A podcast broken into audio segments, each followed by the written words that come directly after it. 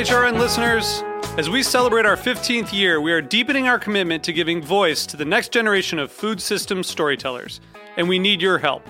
Our internship and fellowship programs help activate new possibilities for underrepresented and underestimated young people through experiential journalism, audio engineering, and production training. Through these unique programs, HRN helps food equity stewards build essential workforce readiness skills that expand their potential and foster economic mobility. Please consider supporting these critical programs. And with a minimum donation, you can be entered to win a dinner for two at an amazing restaurant in one of eight cities and tickets to a concert at a great venue in one of those cities.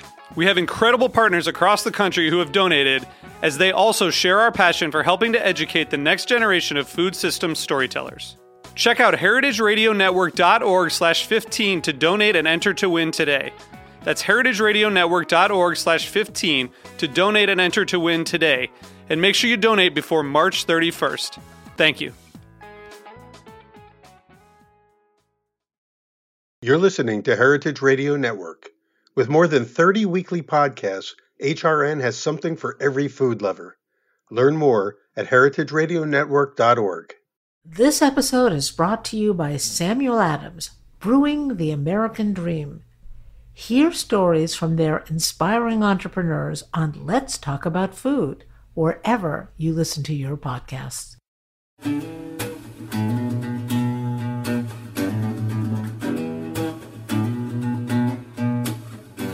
Welcome to Pizza Quest. I'm Peter Reinhart, a man on a never ending search for the perfect pizza. This show is the audio version of the Pizza Talk YouTube series where I engage in interesting conversations with some of the country's greatest pizza makers and other artisans.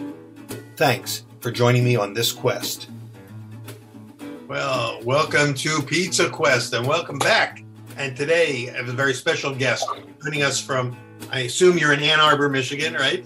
The, I, I believe that I'm in Ann Arbor, Michigan. The home of many things, but but for our purposes, the most important thing that it's home of is Zingerman's and Zingerman's Bakehouse. And we're with Amy Emberling, who is the managing partner of Zingerman's and one of the founding, you're really one of the founders of the Bakehouse, aren't you? Well, not really. I mean, I was here right at the beginning um, in 1992, but I was an hourly employee. And Frank Carollo, who happily retired a year and a half ago, he really started the bakery. But I was here at the beginning, so you, you were there at the beginning, and by hanging in there, you're now you you kind of like like our yeast have risen to the top there. yes, yeah, it's amazing. I can't believe I was 26 30 years ago. I, I did not think I would still be here, but you know, and it's never know. Maybe one of the reasons, one of the occasions for us having this conversation is it's like the 30th anniversary of Zingerman's yes. Bakehouse. And yes, that's amazing. So, yeah. so for there, there are probably very few people watching who don't know about Zingerman's, but for the sake of those who don't, and by the way, uh, you know, I see that you're standing in the bakehouse itself uh, with lots of, you know, breads behind you. But there are people yeah. that are listening to this podcast um, on the audio version, not the visual. So they're not going to have the benefit of seeing everything that we're seeing while we're watching you. So every once in a while, I'll kind of describe what those of us who are on the video side can, are seeing. But uh, Amy, tell us a little bit first about you know Zingerman's Bakehouse and and maybe just that whole story, and, and then your story. We want to hear about you know how you kind of ended up uh, finding this 30 years ago and finding, in a sense, you know your your path in life. Sure. Happy to, Peter. And thanks so much for um, having me. So I, I want to tell the sort of story of Zingerman's because Zingerman's Bakehouse is actually the second Zingerman's business. The first Zingerman's business was Zingerman's Delicatessen, and it started in 1982. And it was uh, founded by Paul Saginaw and Ari Weinzweig. Uh, so the anniversary, the 40th anniversary of Zingerman's Deli was on March 15th of this year. Amazing. Uh, Right. So Paul and Ari started the deli. They both have Jewish heritage. They had this vision of making, you know, classic deli sandwiches that were so juicy that the juice would run down your arm as you were eating it. Uh, and they bought uh, bread from a local bakery in a, a, a suburb of Detroit called Oak Park. Mm-hmm. And when they were 10 years into the deli, they were trying to figure out what do they want to do next and a lot of people said, "Oh, you should, you know, you should franchise. You should open up delis all over the place." And we have the good fortune that we are um, we're in the same town as University of Michigan. So a lot of people leave town and then they say, "Will you please open up where you know where they live now in Arkansas or Missouri, wherever it happens to be. So anyway, Paul and Ari, so they are very unique and visionary people, and they decided to create what they call Zingerman's community of businesses. Mm. And that was to give opportunity to local people who had a passion about a particular food to open up a food business that would be in Ann Arbor, that would uh, have a managing partner that's a really an owner in the business. Usually, the artisan themselves would be the owner, and um, and the businesses had were supposed to have some synergy. So bread made a lot of sense because at that time, 60% of all the transactions at the delicatessen included bread. So that's when the founder of the bakehouse and my original partner, Frank Carollo, decided that they would open up a bakery. And so in 1992, um, that's when Zingerman's Bakehouse started. So the so the bakery came along, and and, and were you able to? Well, first of all, as you said, when you started, you were just working the line. You weren't, uh, you know, really running the show. So, were you an experienced baker at that time, or did you learn on the job? I had baked in a restaurant, and I had gone to cooking school for seven months, and that was in 1991. And where I went, all that you did in baking was, uh, uh, you know, sort of yeasted things was about two days. But I had baked bread in a restaurant, I had some sense of it. And I had baked, I had made desserts. I was more of a, a, a pastry person. But no, I learned a tremendous, I learned here and then take subsequently taking classes. But, you know, when I came, I, when I found out that the bakery was opening, I, uh, I thought, oh, that's kind of interesting, but I'd never really had an incredible passion about bread. And thinking about talking to you today, I thought about, you know, how did I feel back then? And I realized that it was, it was, it really was gripping because although on the surface, people might think, oh, it's the, you know, it's just these four ingredients. You do the same thing over and over again. It's just different proof times, different proportions. I realized very early on that it was just incredibly fascinating and that you could just go deeper and deeper and deeper and learn more every day. So uh, that sounds familiar. That that part of the story sounds very familiar because it's this never-ending rabbit hole of learning. Right, right, absolutely. And I'm sure if that is not a unique story. I know it's about your part of your story, I imagine, and I'm sure most bakers, artisan bakers, have a very similar story but the timing was amazing. That the, the the the timing of the creation of the bakery because it coincided with the emergence of the uh, artisan baking renaissance in this country for sure, and really globally. Um, so you guys were right at the you know sort of uh, on on the on the doorstep of of that explosion of artisanship in baking that uh, you know and and were part of the contribution of I don't know the, growing passion for bread. Absolutely, but it wasn't by accident, Peter. So Ari Weinzweig, he, you know, in the late '80s, early '90s, he was traveling all over the country, and he had uh, what, as the story goes, because I wasn't there, he uh, had been in San Francisco for about two weeks, mm. and he came back to town, and Frank met with him. Uh, Frank was leaving some position that, well, a business that he had owned, and he said, "Hey, Ari." They were friends I'm about to go work at this other place that I won't bore anyone with the name.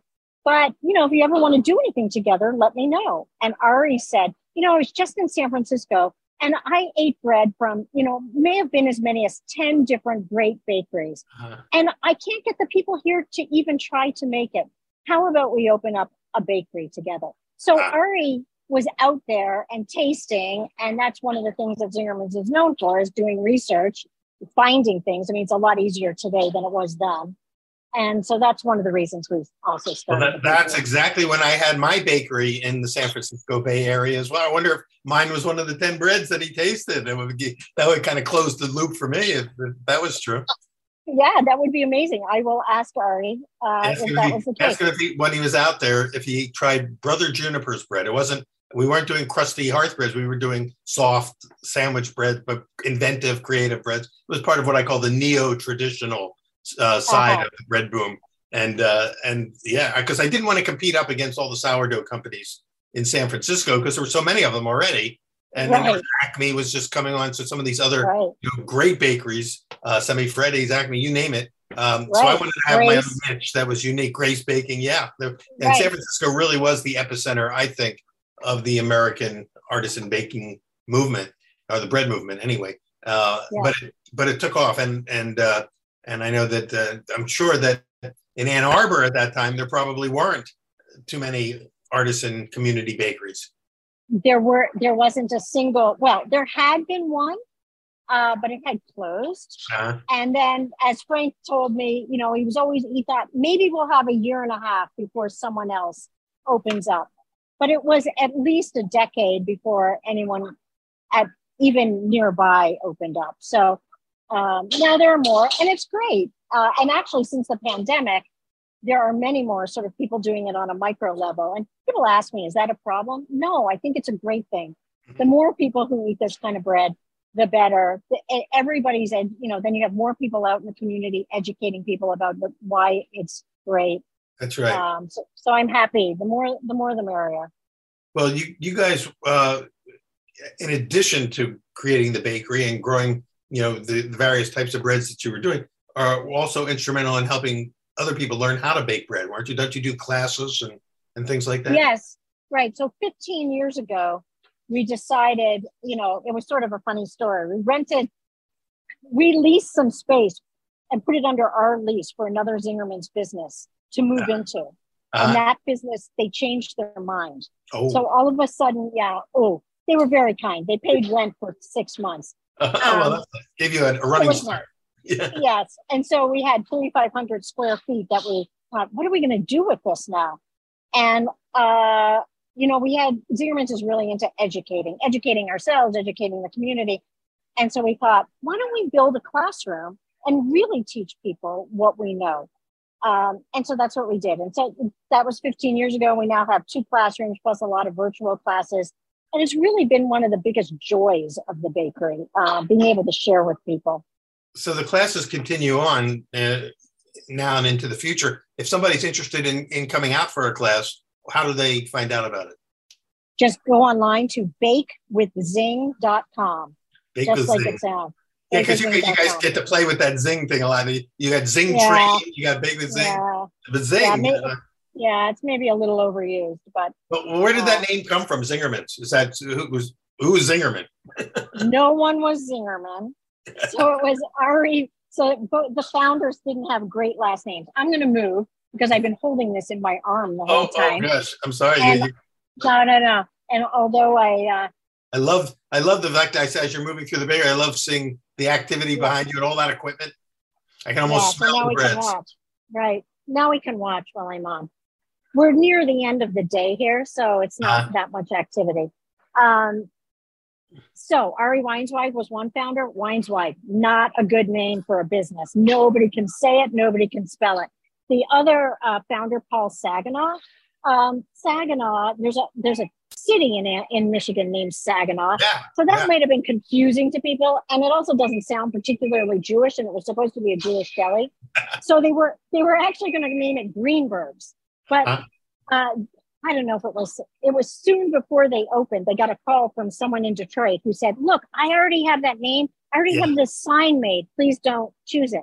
So uh, Paul said yeah, that. There's his, the same as Greenberg's Bakery, I think, in uh, in New York too. I mean, it's the yeah, you would have gotten a lot of uh, a lot of lawsuits probably. yes, intellectual property. It's sort of an annoying thing. Nobody but, uh, owns Zingerman's, right? You get it with the with the name. No. Yeah. Right. So they made it up, and Paul's uh, grandfather told him, this was in the time of phone books. Choose an A name or a Z name, so it's easy for people. That's so brilliant. They, yeah.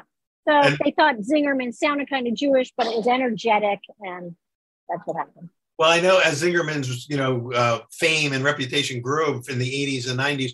Uh, you know, one of the things that people associated with Zingerman's uh, would hear about it is these guys are such brilliant marketing people. You know, I, I've never tasted their their pastrami on rye, which I hear is legendary, but at the same time, it's such a cool place. Just the name alone, you know, they, all these these sort of brilliant marketing ideas just seem to be flowing out of you know out of the founders and the and the team that was running it. Uh, I met Ari back in the '90s at a conference, and he was doing a presentation on you know how he would source out. I think at the time he was introducing some bacon or something like that, and people going, "What do you mean bacon at Zingerman's?" You know, but I mean, but that's the point is that he was just he was carving his own path, and it was pretty cool. Yes, and he continues to do that.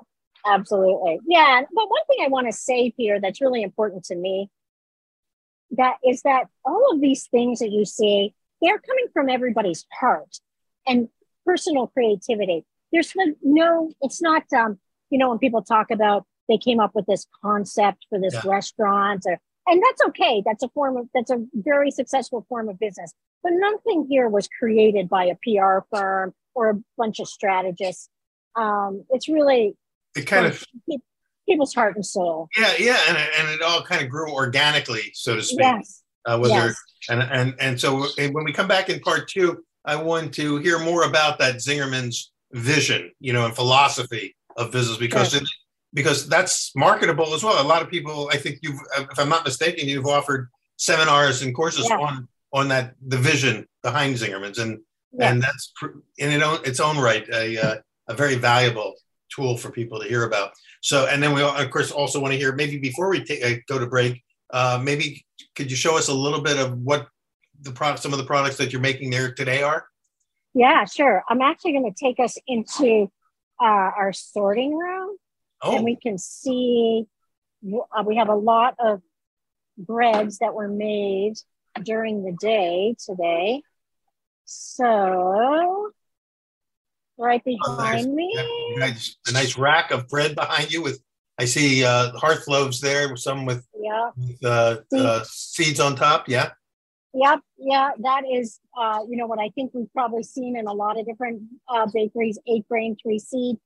Uh, you know, it was from a particular time, but uh, lots of customers still like it. That's one of the challenges, Peter, is that even though we may want to evolve things, we first don't always want to evolve things. Right. Uh, right there, we have some San, what we call better than San Francisco sourdough because we got into a little bit of an intellectual property uh, disagreement with a company in San Francisco. And Paul, who's very funny, said, How about if I call it better than San Francisco sourdough? And they said, That's fine. So that's what we call it. So you put another word in front of sourdough and, and you can yeah. call it your own.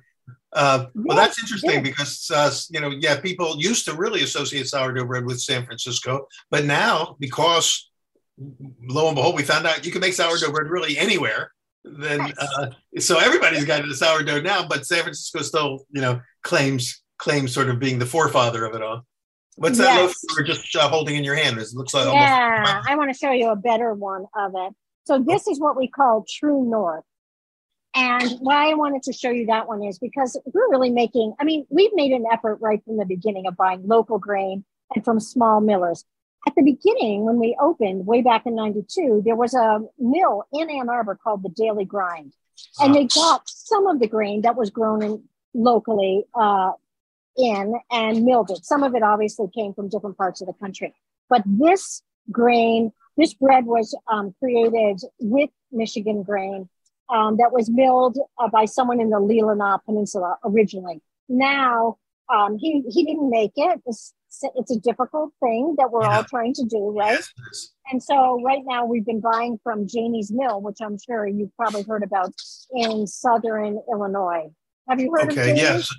I've heard of it, but I don't know those folks. But I know that they're part of like a you know kind of a growing coalition of of regional mills that uh, you know are, are, sourcing locally, milling and in small batches and specialty batches, and uh, yeah. it, it's, it's one of the I'd say one of the exciting aspects of what's happened in the artisan bread and baking movement. Yes, recently.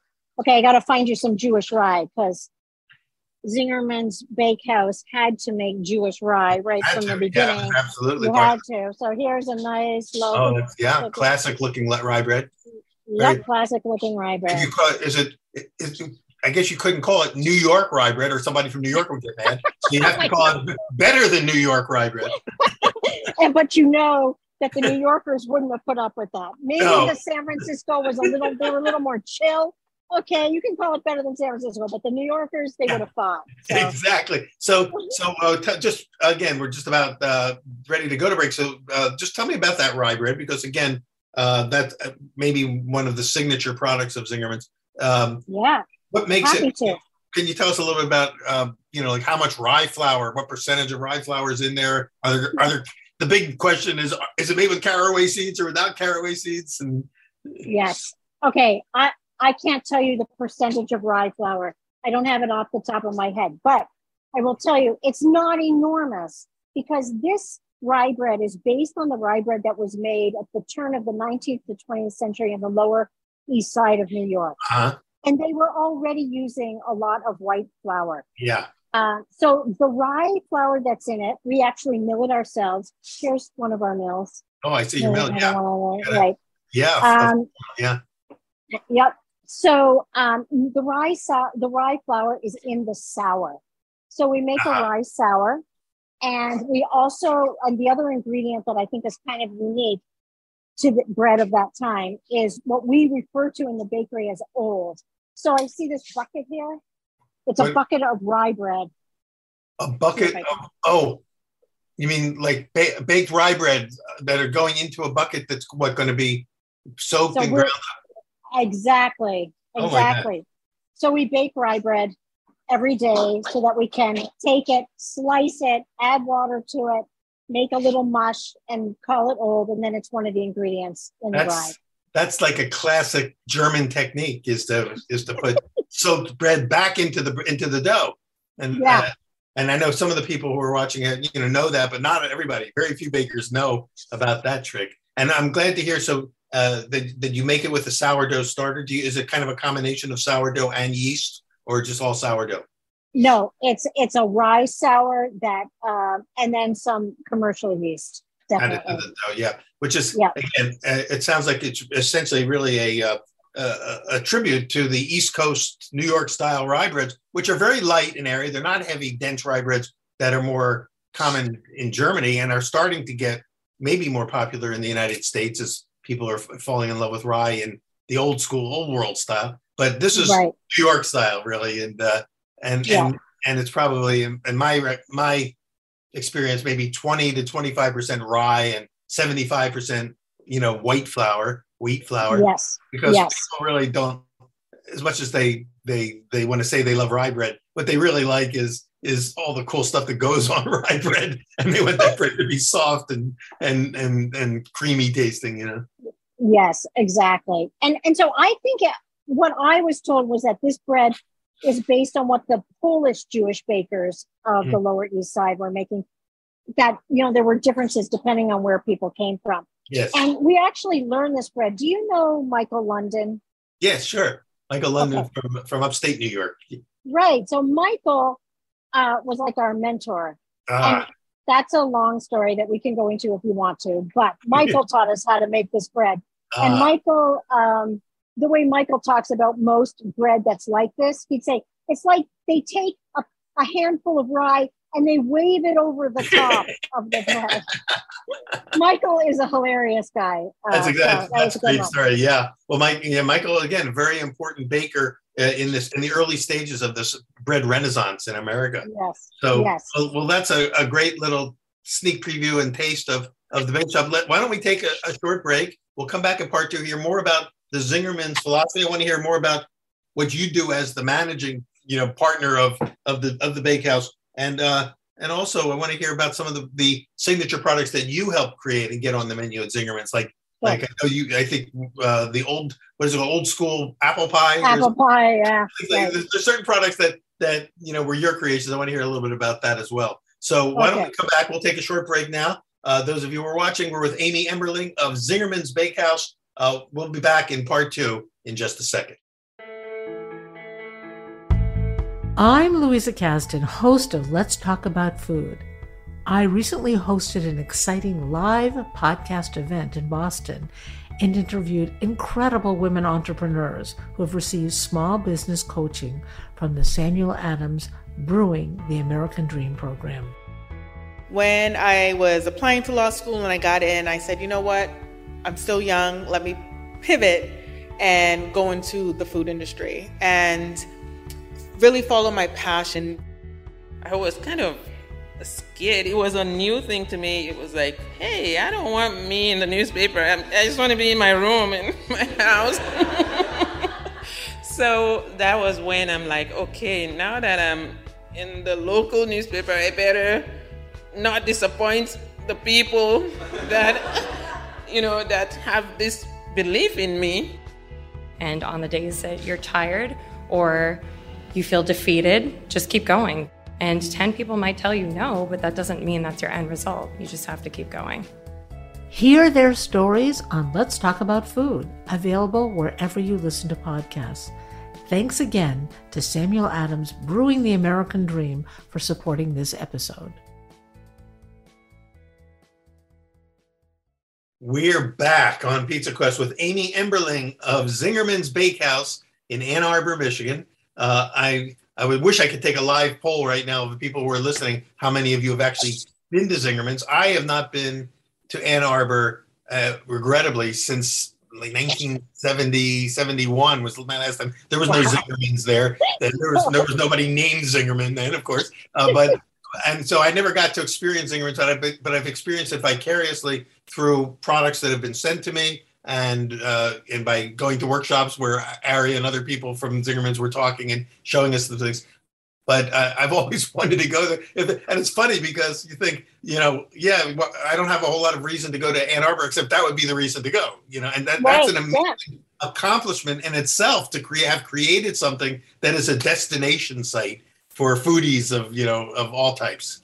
We would love if you came, Peter. We'd show you a good time. I would love to come. Maybe uh, maybe uh, participate in one of your classes or something sometime. Yeah, that could yeah, be maybe, that could be the reason. We'll, we'll make it happen. But uh, okay. but I but uh, thank you. In part one, you were telling us, Amy, not only about some of the the breads and the stories, and, and you were showing us that rye bread that that uh, sort of New York style rye bread, and also um, the better than San Francisco sourdough bread, and all the types of breads that you're doing. But you do other products besides breads as well, and I, and if I'm not mistaken, you you uh, had a hand in developing some of those products from the beginning. Yes, yes. We also have a pastry kitchen, and we also do decorated cakes. Uh, and we have a little kitchen that makes soups and different sandwiches and things for our retail shop. So, uh, so make- before you go into all those products, how much of the product that you make is actually used in Zingerman's at your own shops, and how much of it kind of goes out to accounts and clients, uh, either in the area or even around the country in mail order or whatever? Yeah. So I would say that 45% of the bread that we bake is uh, used or sold to a Zingerman's business. The rest is to wholesale customers, restaurants, grocery stores. Um, so that kind of that makes, was, I'm sorry, that makes you one of the major bread suppliers of, in the whole area. Then. I think so. I think so. Yes yeah of a particular style not mm-hmm. you know soft. And there's some really there's a bakery uh, michigan bread that's doing a lot of rolls and things. So you know it's kind of nice. People have the, the their specialties. You do fancy breads like like chocolate babka and things like that? We do. So we do we make a chocolate babka and we're about to introduce this september no one knows about it so you you have the scoop Peter. we're breaking the story right here it's called eve's apple babka uh, sweet temptation from the Garden of Ann Arbor. So, so guessing, it sounds awesome. I'm guessing it's going to be like like an apple pie filling with with streusel. Topping? Yes, yes, Ro- roasted apples. It's quite Ooh. it's quite delicious. Walnuts. You know, we're making it particularly for the um, for Rosh Hashanah and the Jewish New Year. So we'll sell it only in September. And uh, that's great. That's great. Well, babka, is kind of in its own renaissance phase right now. People are yeah. obsessed with babka. Don't you find that funny? Well, it, it seems like if you want to know what's going to be big, then you go, you want to you want to look back 60, 80 years what was what was big back then and then make a prediction that it's going to come back because certain things just you know are so good that they need to come back yeah i i just thought when it really started making a big splash about five years ago and mainly bakers younger than me. I thought, wow, this is kind of funny, like big deal, babka. But you know what? It was new to them. And so there was a lot of excitement and that was great. And they brought it to another level and re, you know, invigorated people's interest in it. So it's good. At the beginning, I was a little. I know, but you know, people love coffee cake And so babka really is just glorified coffee cake with a great backstory. absolutely, absolutely.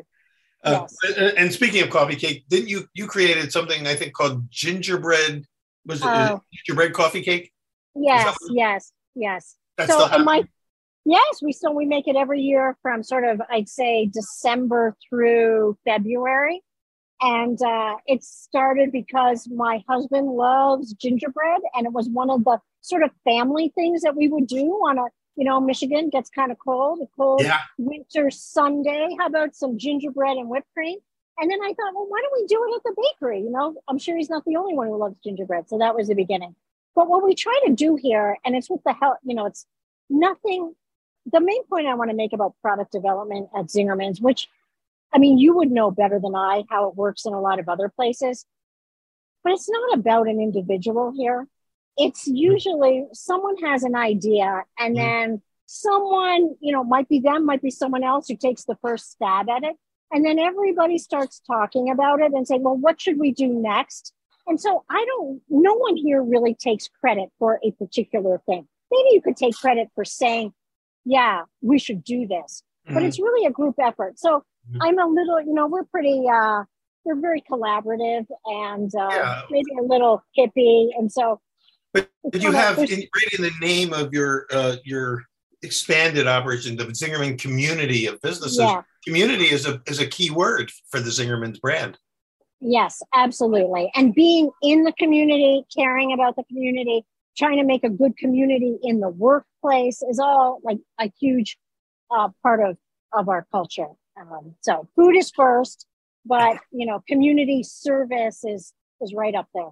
Well, tell us a little bit more about the Zingerman's community of businesses because the Bakehouse was was what was was it the first of the of the sort of constellation of businesses. Uh, we spoke was, in, a, in, a, recent uh, episode with uh, uh, uh Ji Hye Kim, who has uh, a restaurant within the community, right? A, a uh, what would you call it? A, a reinvented uh, uh, Korean style restaurant? Right. I mean, it's really traditional Korean food and, and dishes that you don't see in many. I mean, there are now Korean restaurants in some of the major American cities that are serving more traditional food, but that's exactly what Ji Hye does. I mean, a lot of dishes, there are regional dishes all over South Korea that um, she's featuring.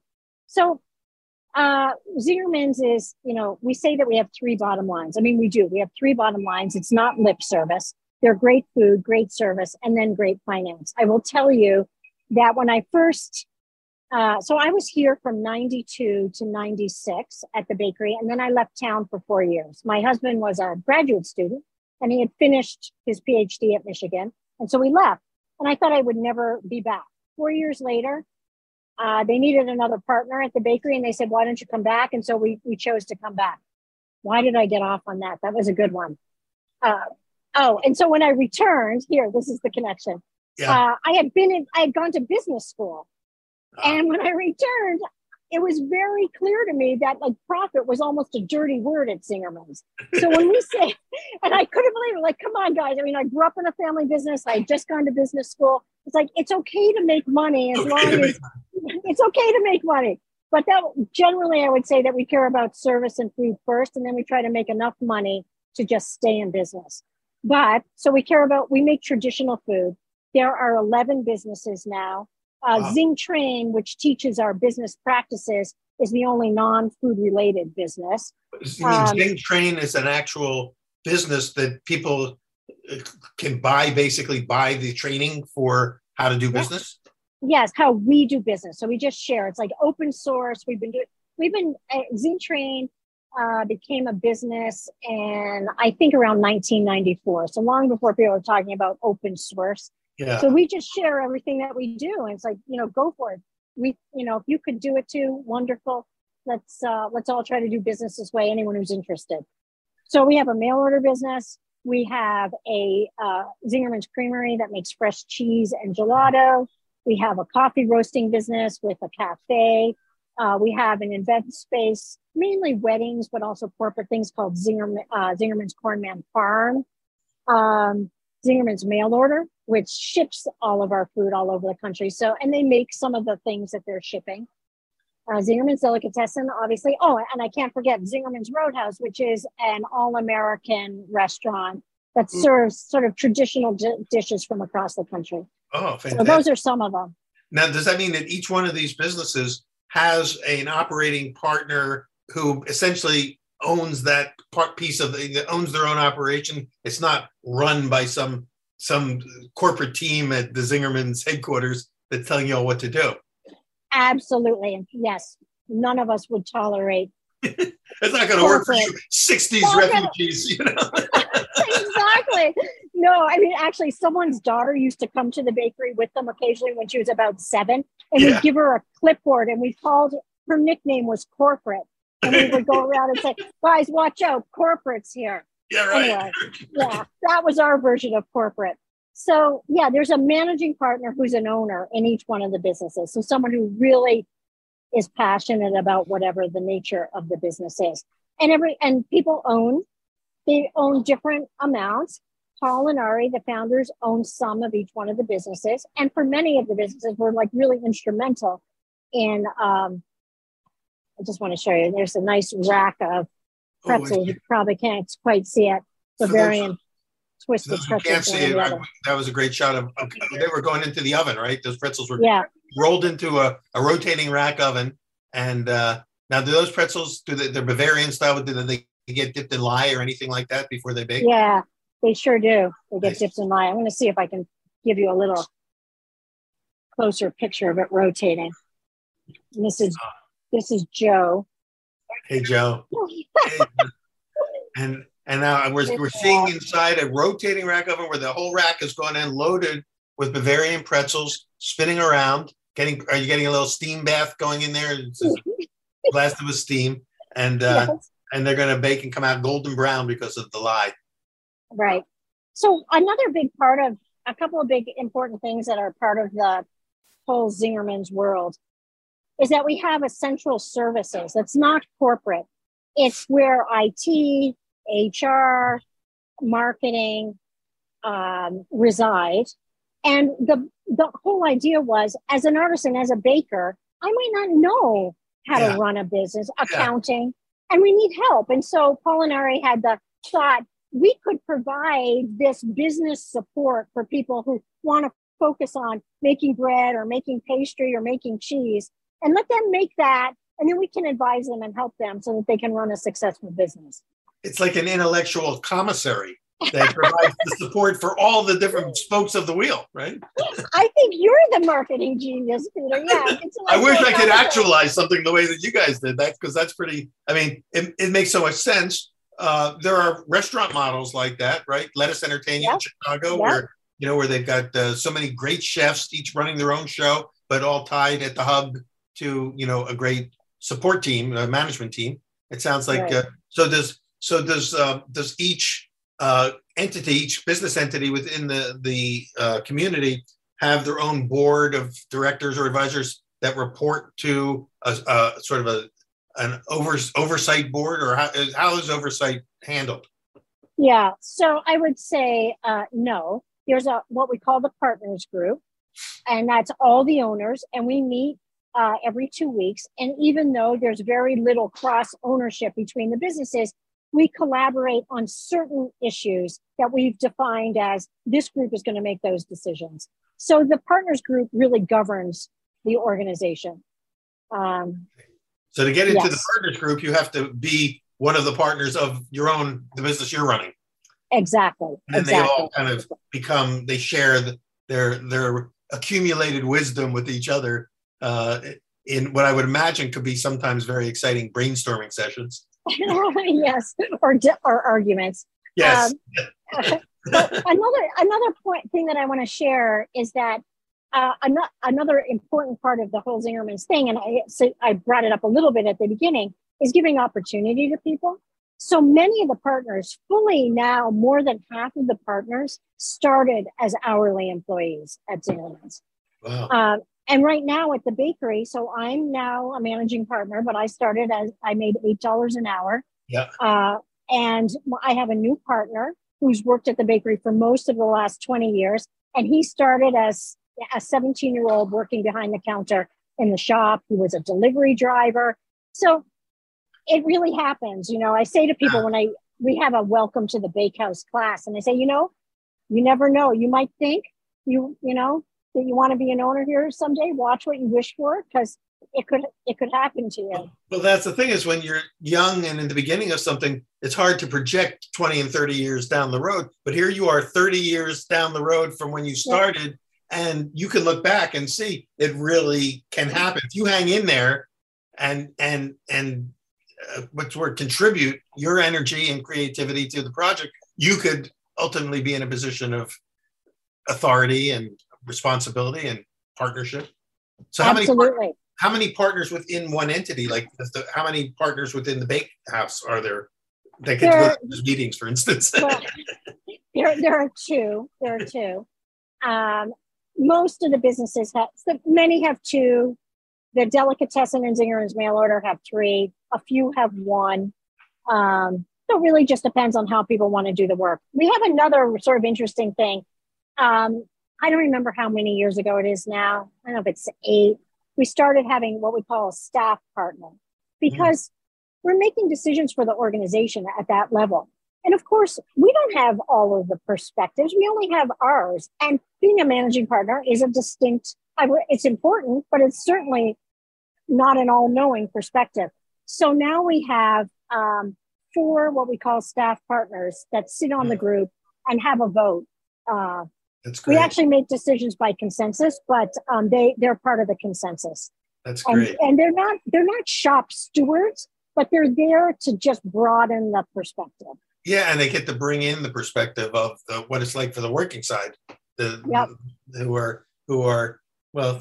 It's certainly uh, in some ways it reminds me of that uh, I'll call it the counterculture idea of the co-ops. You know, all the co-ops, right. very few of which have survived to today. Right. But right. but there's but the best of that aspect where at least the, the people who are doing the work, the day-to-day frontline workers, you know, get get to weigh in on and and bring to the leaders what the needs are, what the concerns are.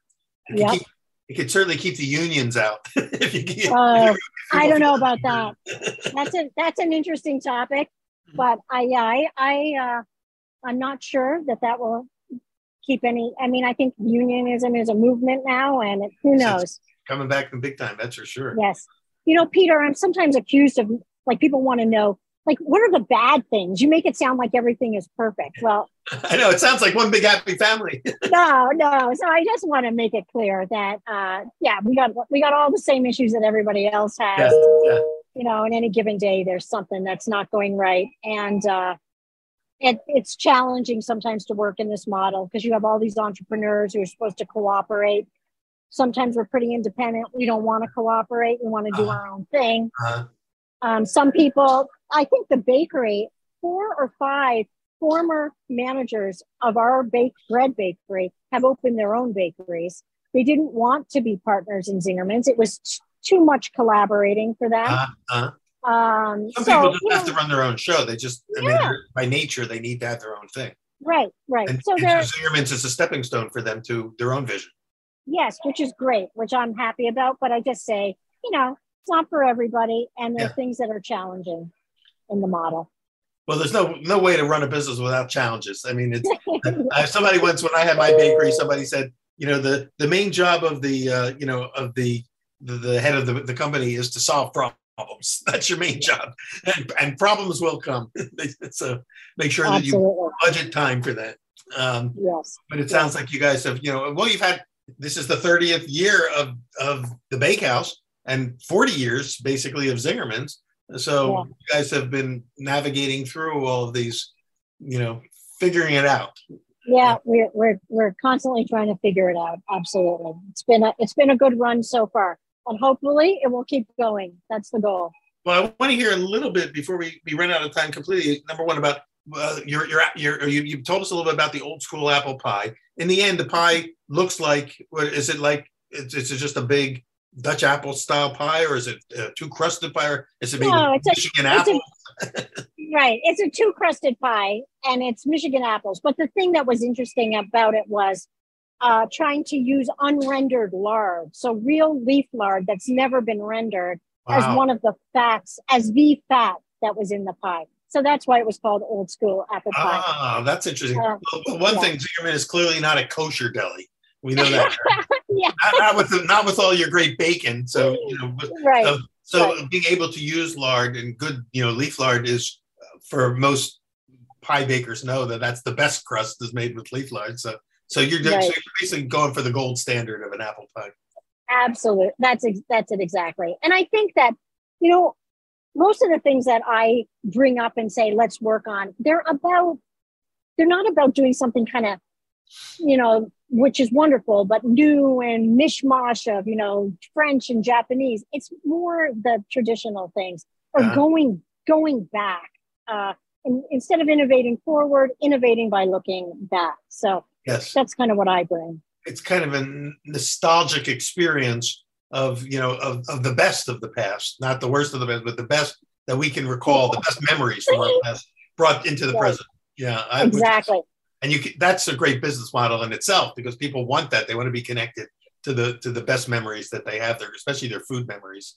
Right. Uh, exactly. So so tell me about the what's this the Buenos Aires brownies? Is that, yeah. That's another one I saw on you know on the yeah. on the menu that I heard was yours. Yeah yeah. So one day I was at Zingerman's Deli and I was having a meeting with actually with the marketing people. And uh, Ari walked by and they said to Ari, this was in the early 2000s, Ari, that that stuff in the fridge, that brown stuff, it was really good. And he said, Oh yeah, yeah, it was, it's good, isn't it? And then he walked away. And I said to them, What was the brown stuff in the fridge that was really good? And it was dulce de leche. Oh. So Right. So we were just on a thing about making, or Zingerman's mail order said, make us some different flavors of brownies. I would honestly, I've never been thrilled about making a million different brownies. You know, as a baker, making a brownie is not, you know, the most elevated thing as much as we can all enjoy eating but them. love brownies, especially if you find one that you really love, then you then you don't want any other kind of brownie except that one. yes, it's true. But as making it was not, it's not why I became a baker, but whatever.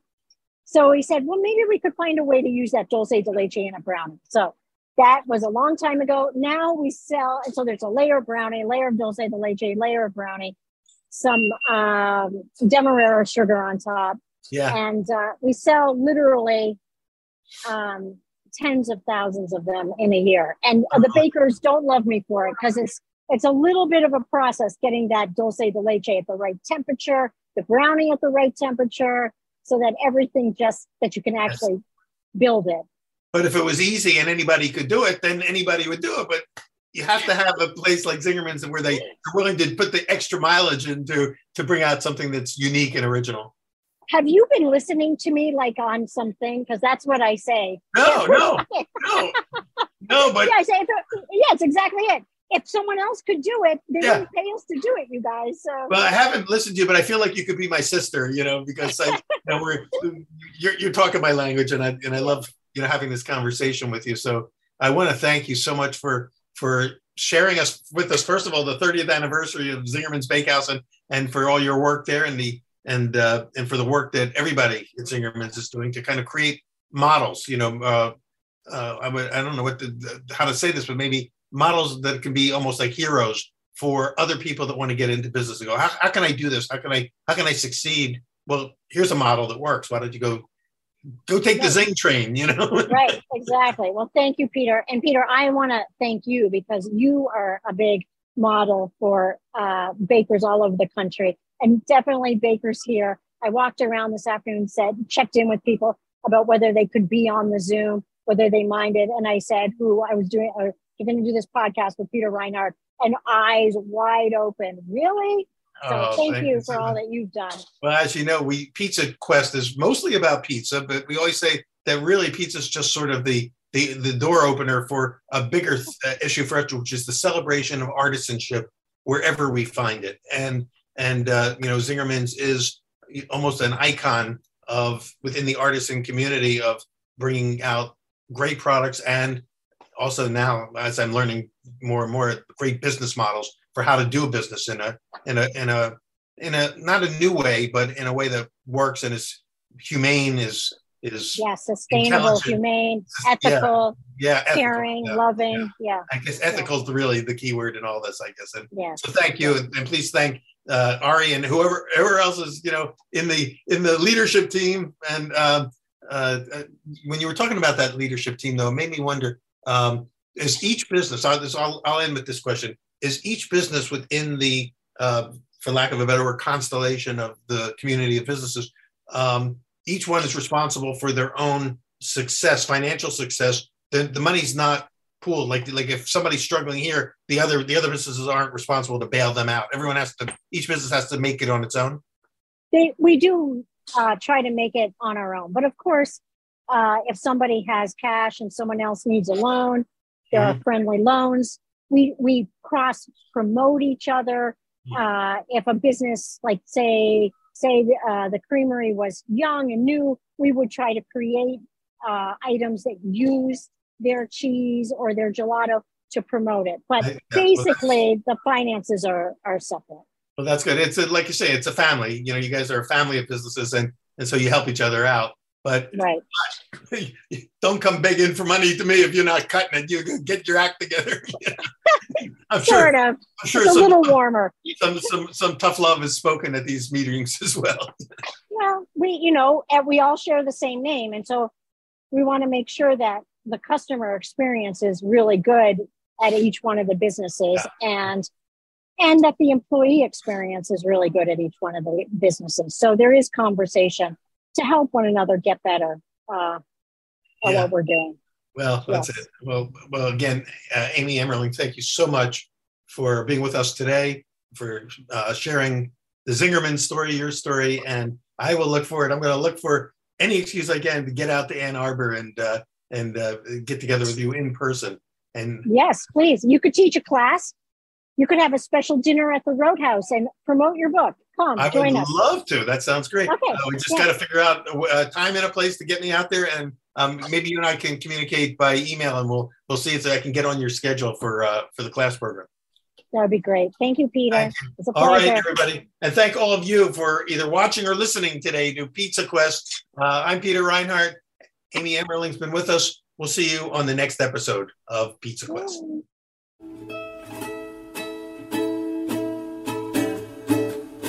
Pizza Quest with Peter Reinhart is powered by Simplecast. Thanks for listening to Heritage Radio Network, food radio supported by you. Keep in touch at heritageradionetwork.org slash subscribe.